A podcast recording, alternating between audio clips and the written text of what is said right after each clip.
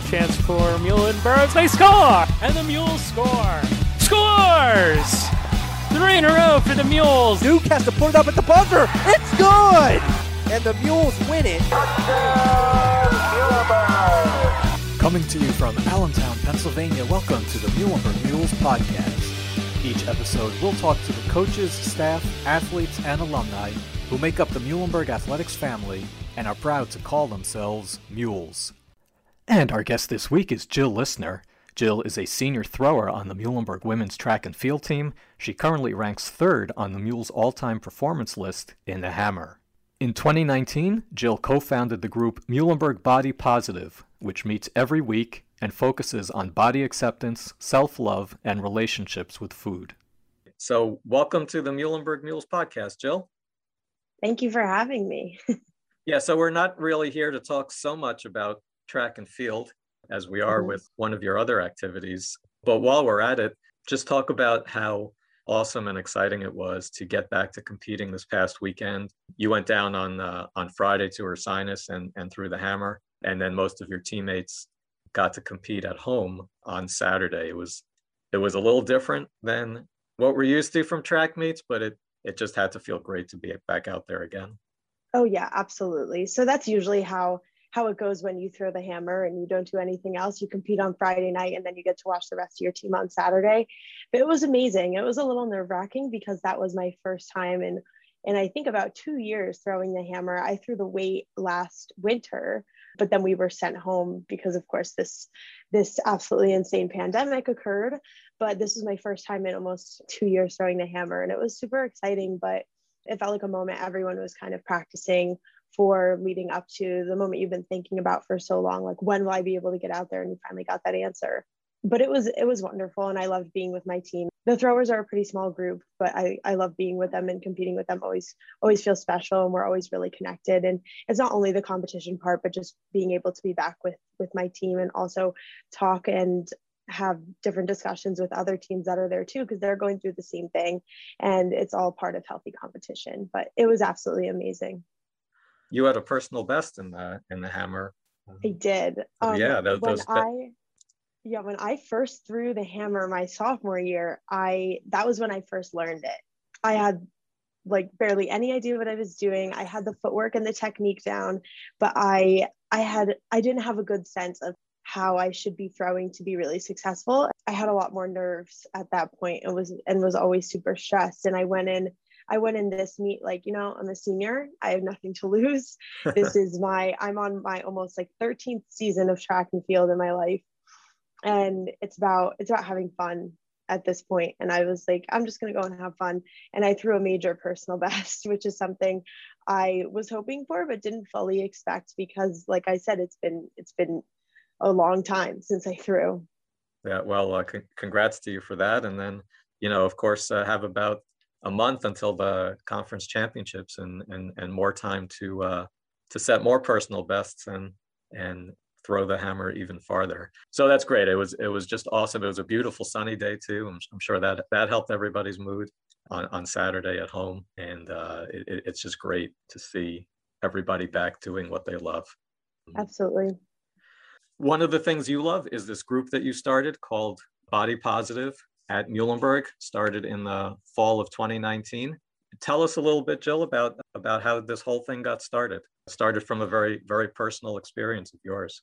Yeah, absolutely. Um, I'm a super vulnerable person, and I like to just let everything that's happened to me or occurred in my life kind of show. I wear everything on my sleeve because it's part of who I am, and why not show who I am? So I was struggling with disordered eating for a long time, but didn't get a formal diagnosis until um, the summer of 2019, where I was diagnosed with anorexia nervosa restrictive subtype. I went into a really intense form of therapy and treatment where I had very little control over the food I was eating, and other people were, were doing that control for me. So I had to have my mom live with me in Allentown at that time and I wasn't able I wasn't able to do track at that time either. And it was in the fall so we were doing captain's practices so I couldn't participate. And i had to i had to tell my coaches i had to tell my teammates which was which was something really really uncomfortable and, and, and super hard at the time for you to tell your teammates like i'm in this really vulnerable place. I'm in not a good place right now to be competing in sports. And you have to tell them because your teammates are like where where is she? What is she doing and you have to let them know. But basically i was i was in this really low point with my with my eating disorder and my and my struggle with my eating disorder. And from that i was like i want to do something that's going to help other people that are experiencing the same thing as me. I want to start something on this campus where people don't feel alone kind of in the way that i was i was feeling so I started looking on different websites. I looked at DeSales' website, I looked at Lehigh, I looked at Lafayette, I looked at Moravian, and I was like, does anyone have a group where people just come together and they share their experiences about about their eating disorder, about their body image, about mental health around all these topics. And I couldn't find anything really solid. And I was like, I was really shocked at first, but then I was like, you know, I'm not that shocked because it's a pretty taboo topic that people don't talk about very often. People don't really go out and they're like, hey, I have an eating disorder. People don't share that because diet culture is a huge thing in this country and it's celebrated. And if you're seen kind of trying to lose weight, people commend you for that. And it's not always a positive thing. For me, it came from a place of mental illness.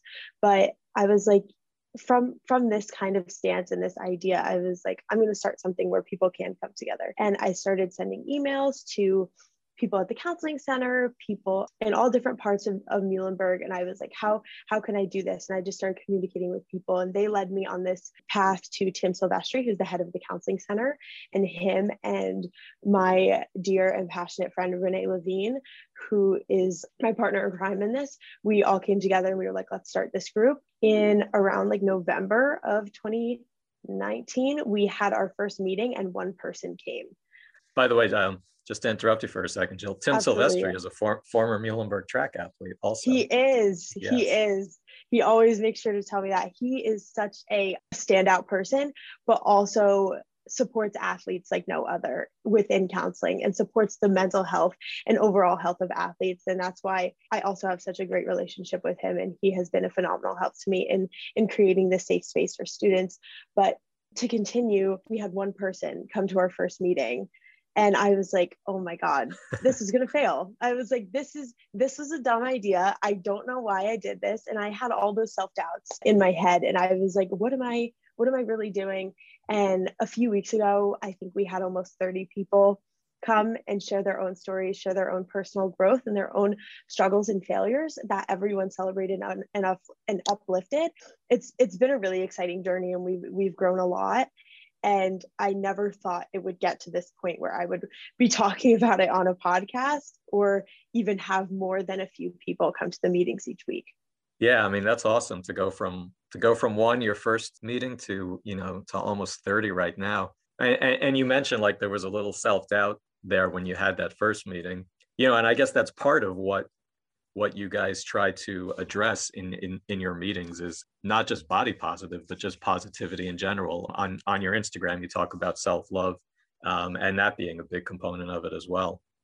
Yeah absolutely. Self-love is a huge part of it but also we we try to enforce something where it's like if you don't love yourself all the time or you have that self-doubt sometimes or you're just not feeling it one day that's okay too. We all can't have it all together every day. That's not that's not something that's possible. We have ups and downs life's a roller coaster of course for anybody.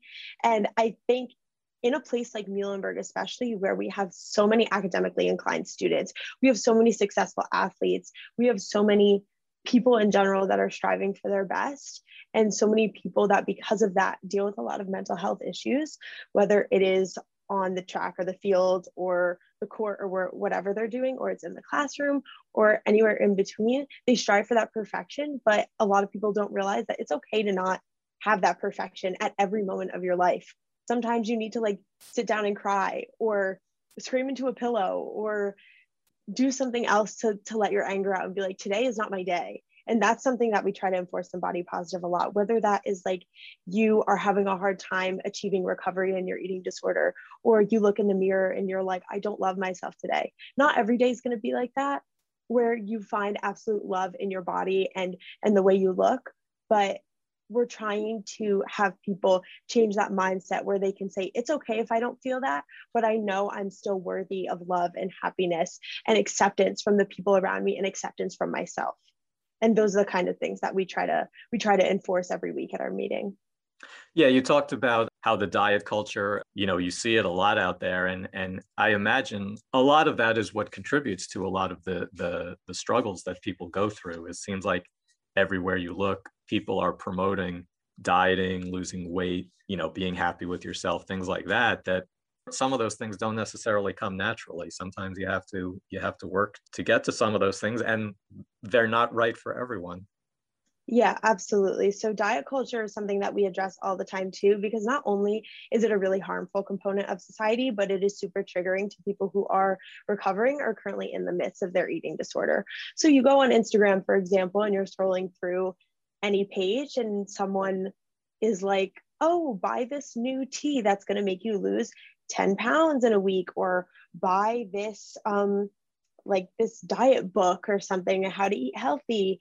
And that all of that is so harmful because it tells people that the way they are and the way that they're happy with themselves is incorrect. And that even if they look in the mirror and they're like, I love myself, someone is telling them that they shouldn't. And it's all about you and how you feel inside. It's not about what anyone else is telling you you should look like or you have to look like in society or what society accepts you as. You have to accept yourself. And that's only one component of why diet culture is so problematic. Diet culture also enforces a lot of the experiences experiences I had when I was in the worst part of my eating disorder. And a lot of people will be sucked into diet culture and then fall into that trap and kind of move down that path towards uh, disordered eating habits. Not everyone, but a lot of people do. And it creates a really harmful situation. And I myself am an intuitive eater. So that means whenever my i learned a lot of skills and coping mechanisms that whenever my brain starts to think about food or i start to crave food i just go eat it i don't think about how many calories are in it i don't think about the content of it i don't think about the portion control i just go eat it and that is something that has helped me a lot but society tells you that that is wrong and that you shouldn't have carbs you shouldn't have sugar you shouldn't have fat. It's it's constantly confusing messages that society is sending to us and that is a big part of body positive as well to fight what society is telling us and and tell us that if you want to have french fries in the dining hall eat the french fries. If you want to have pizza eat the pizza because it, it's okay and it's going to make you happy and, and food is going to keep you fueled especially in athletics. It's something that's so important or the bagel bombs, right? You got to eat the bagel. Bombs. Oh bombs. yeah, absolutely. all all of the things, all the delicious food in GQ and in the dining hall is super. Is it all has a place in your diet, regardless of what the food is. And a lot of people disagree with me in that, but I think there's there's always a place where you can find yourself eating junk food and it can be okay. And I don't even like using the term junk food to be honest, because food shouldn't have bad or good in front of it or junk in front of it, it's just food. And it's just things that are delicious and make you happy and make you feel full and content and give you energy for the day. And also, I imagine so you don't feel like you're depriving yourself of something that you really want to have just because somebody is telling you you shouldn't be having this. Yes, absolutely. That's a big component as well. Because the more I found that I restricted myself and deprived myself of a lot of those foods that I really loved, the more I found myself going down down that hole. And now I just I eat what I want when I want, how I want. And I don't I don't find myself confined in the lines of like breakfast at this time, lunch at this time, dinner at this time. It's whatever I want is what I want. And it makes me happy. I think it's also contributed to a lot of the improved athletic performances that I've had because it's made me a happier person. It's made it's made my abilities go beyond what I thought and and helped my mental health tremendously. On your uh, Instagram account, which is at Muhlenberg, B O D Y P O S, Muhlenberg, short from Muhlenberg Body Positive, it talks about body acceptance, self love, and relationships with food, you know, which is what, what we talked about but you know there, there's another type of diet too you know the type of things you put into your body is not always food. Like there's there's things you know the people you hang out with the people you you associate with the people in your lives you know that's part of your diet too even if it's if it's not just food the things that you put into your body you know emotionally. And i imagine that's a big part of what you discuss in your meetings as well is is having you know the right influences in your in your life absolutely i love the way you phrase that too like like that's that's part of your diet the things you take in and i always talk about how just like food is energy, that's a different form of energy that you take in. You are kind of absorbing, but also giving off energy based on the people around you. And if you have a really great support system around you, then that energy is always flourishing and it's always flowing. But if you find yourself surrounded with people that are not that their messages and their thought process doesn't align with yours then it's, it's really hard to to take in that energy and feel and feel good also releasing that same energy towards those people. And i think that's a major concept we talk about in body positive specifically because a lot of it is circulated around families. Not so much when you're on a college campus because your the contact with your family is limited especially now because of the travel restrictions of covid.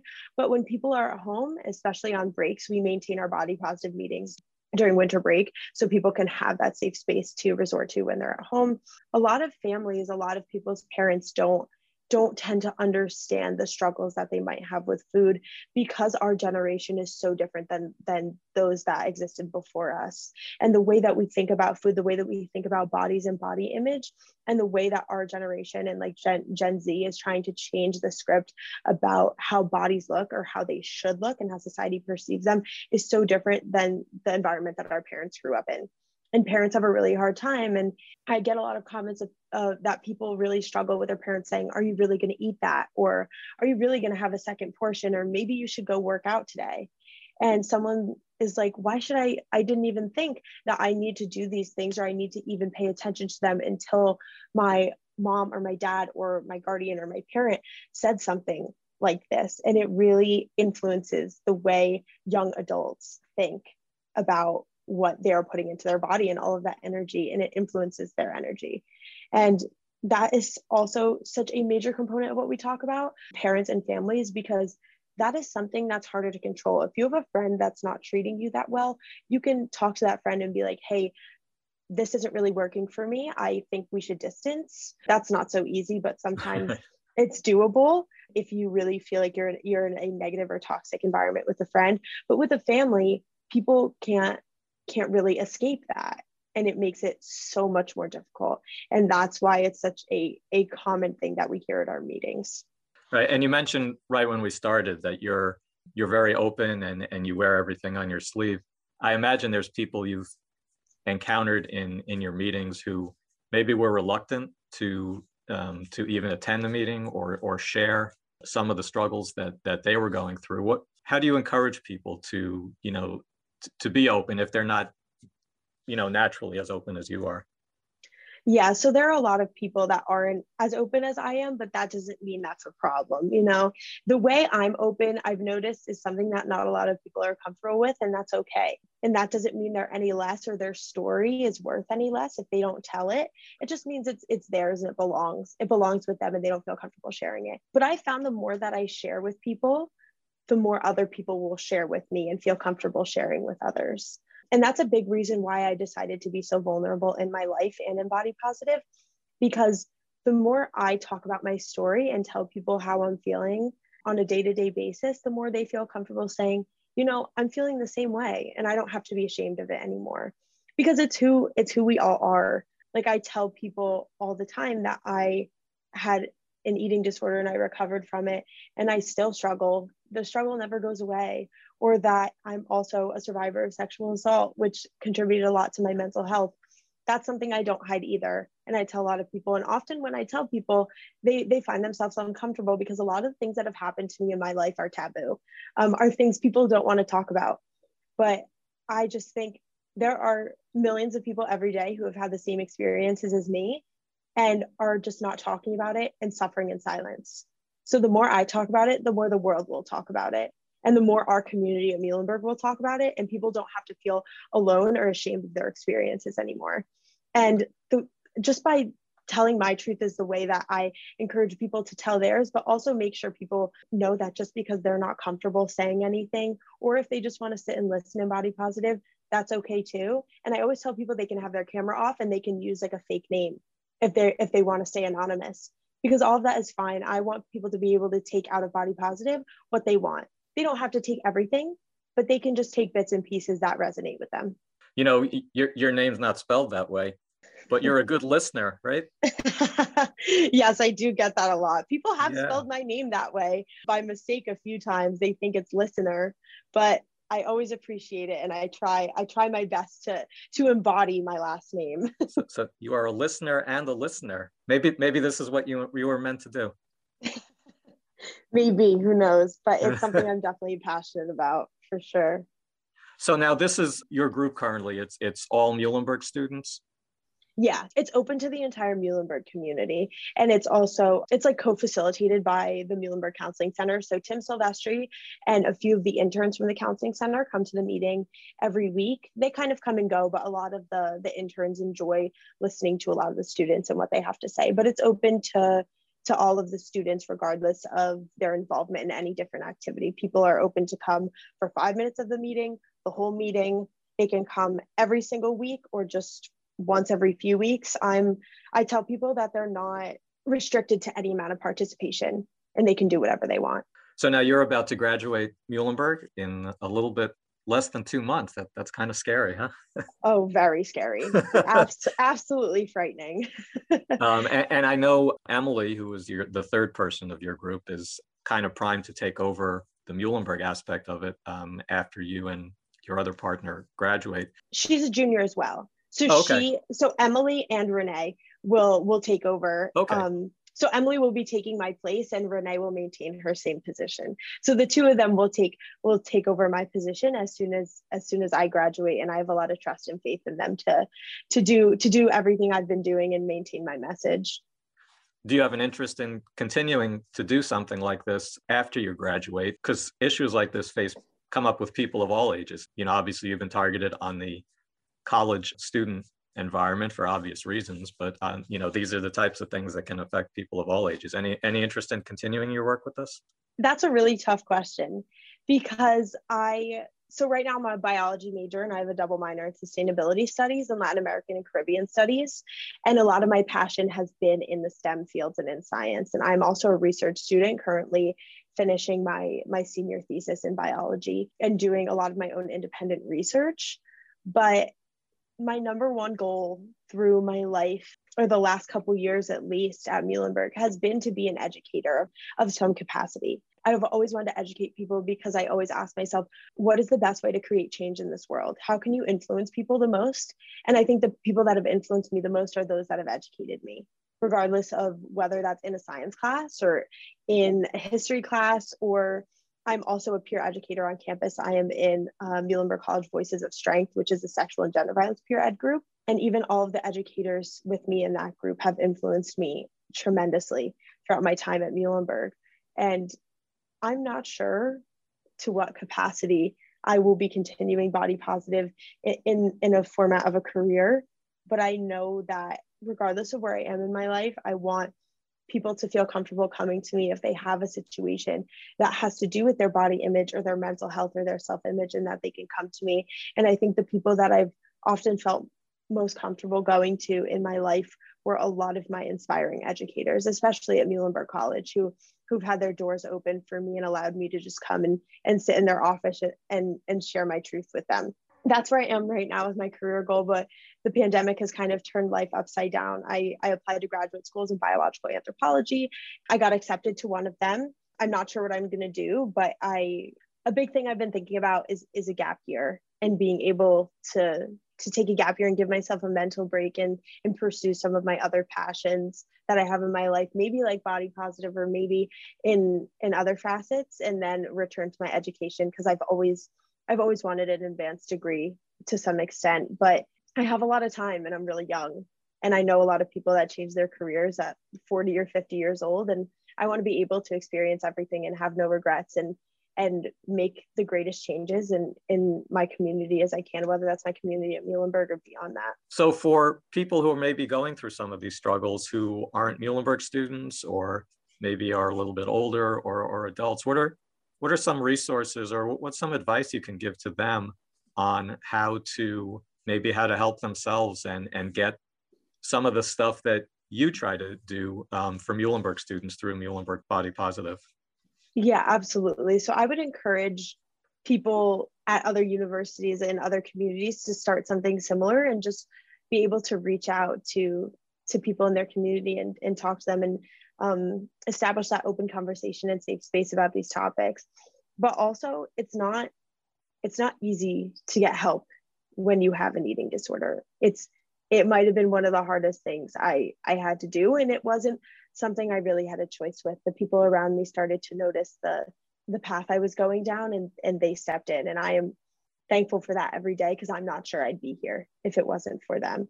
But it's all about surrounding yourself with those people and just take everything day by day and being forgiving of yourself. And there are a lot of people that don't have the abilities and the resources i had in getting my recovery and going to the hospital and being able to be in a space surrounded by a lot of medical professionals who helped me and psychological and psychiatric professionals that helped me. And it's it's really hard to find those resources and so much of this falls back on a lot of social justice topics about being able to acquire resources i have immense privilege as a white person um, in this world and i i think every day about how there are so many people, people of color, people of different religions, people of different economic backgrounds that cannot afford or cannot locate these resources. And it's about as as a white person, as a person with privilege, being able to speak out for those other people. And the way I try to do that is I actually have my own personal Instagram account where I talk about body positive things. So when I first started my recovery journey, from anorexia i i journaled and i still i still journal. It's one of my best resources. I signed every journal entry. I would talk about all the terrible things that i thought were happening to me and how unfortunate everything was. But at the end i would always say step by step day by day we will get through and i will get to the other side of this and so i have an account called like the the instagram handle is like jill step by step jill underscore step by step i think and on that, I am extremely vulnerable and I put a lot of informational resources out for people. And I try to talk about eating disorders and body image through lenses of the LGBTQIA plus community, through lenses of racism, through other social justice lenses, how eating disorders and body image can be influenced for survivors of sexual assault. And I also just post um, vulnerable pictures of myself that people would typically find uncomfortable, but it makes a lot of people feel really safe. I have found that I am just being who I am unapologetically. And I have gained over a thousand followers on that account over the past, I started it last August, so it's been less than a year.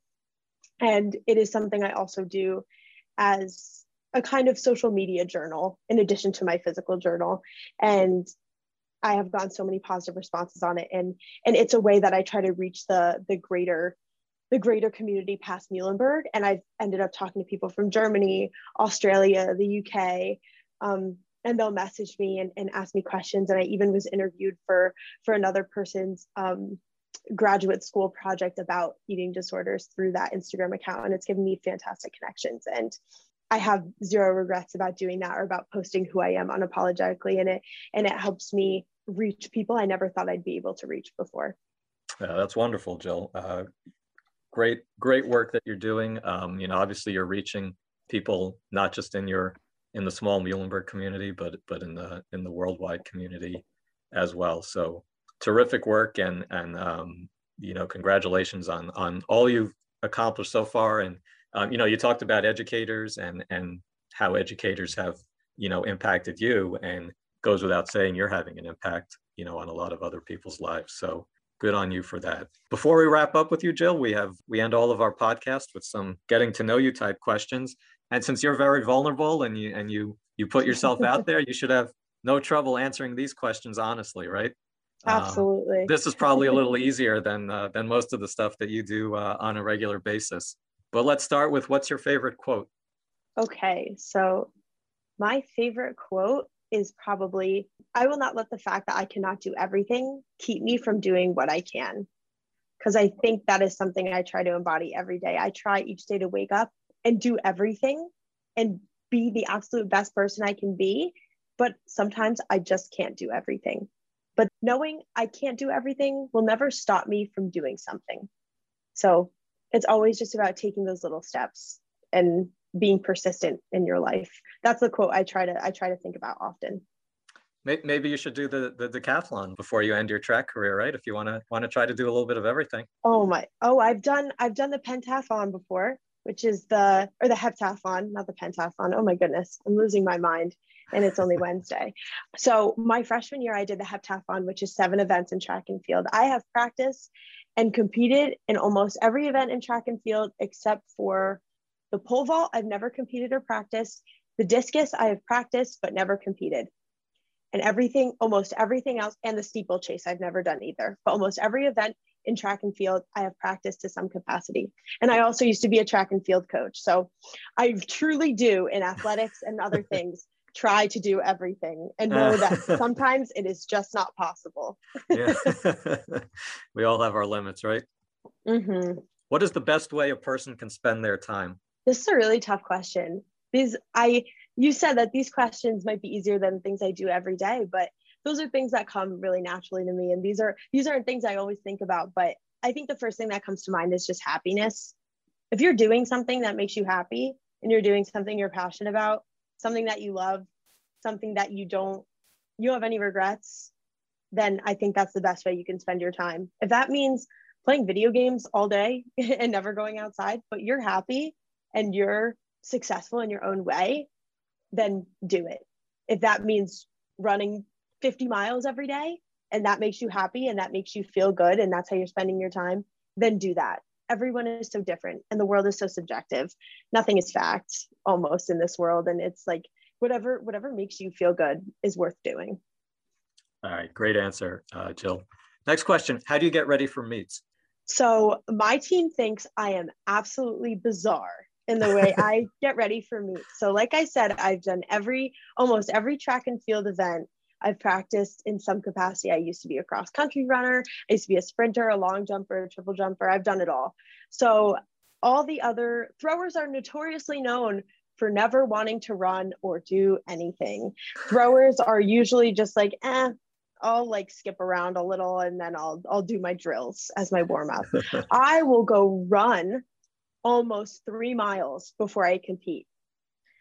And everyone is like, Aren't you exhausted? But it really energizes me and it makes me feel really good because I love distance running. Last November, I did, um, before the pandemic, of course, this was 2019, I did the Philadelphia Half Marathon and I absolutely loved it. And I just love running and listening to music. It calms me, it makes me feel like I am in the proper headspace to do to do anything. It makes me feel powerful.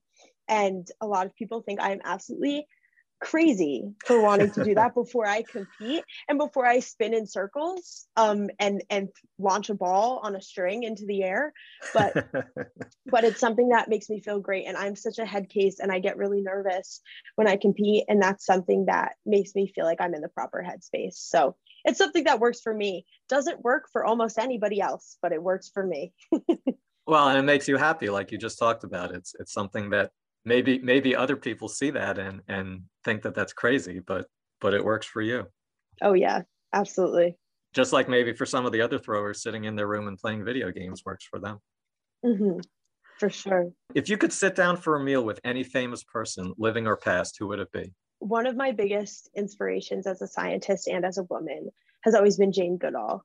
She is has been a major influence on my life and the educational path that I took in in being a scientist and I have always wanted to meet her. It's been like a huge like something I've I've always wanted to do and I've always wanted to talk to her and she is amazing because not only was she a woman and was doubted by so many in her field many, many years ago, but she also did not have um, much of a background education and went into her field with pure curiosity and discovered something phenomenal. For those that don't know, she is a primatologist and evolutionary biologist, and she discovered that chimpanzees and um, other primates are able to use tools in the same way humans do, which was huge in understanding evolution and evolutionary processes in the biological field.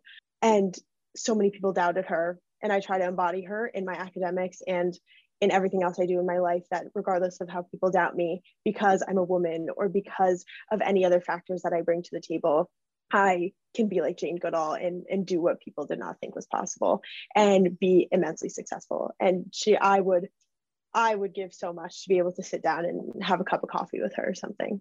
Last question. This is Division Three week, uh, a celebration by the NCAA of, of all the things that makes Division Three great.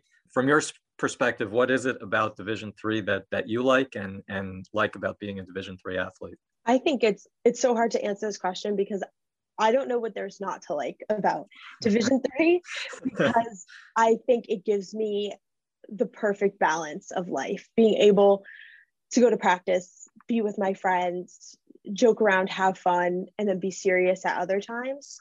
But then also be able to go and do things like create body positive or be a research student or be a peer educator, which are all things I probably wouldn't have been able to do if I became a D1 athlete, which when you're a D1 athlete, you spend all of your time doing that sport. And that's amazing for people who love that.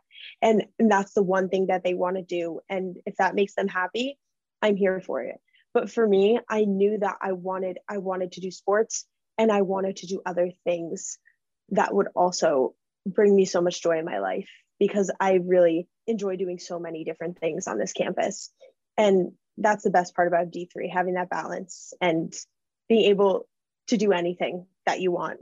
If you sit down and you're like, I really want to create a club, you can do that at a, at a D3 school like Muhlenberg College. You can sit down and be like, I want to do this.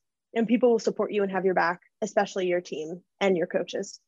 All right, great, great answer, Jill, and and lots of great answers uh, that you've given us. Been great talking to you. You know, once again, uh, if you want to follow Muhlenberg Body Positive on Instagram, it's at Muhlenberg B O D Y P O S. Um, Jill, you have your personal step-by-step Instagram account that that you encourage people from all over the world to to follow uh, you on. Thank you so much for joining us today on the Muhlenberg Mules podcast, and and continued success for you. Thank you so much.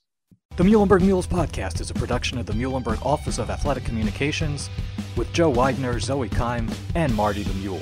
If you have any questions or comments, please send us an email at mulespodcast at muhlenberg.edu or call our pod line at 484 664 4001 and leave a message. We will answer questions in future episodes. The Muhlenberg Mules podcast is available on Apple and Spotify and wherever you get your podcast. Please rate and review us and recommend us to your friends.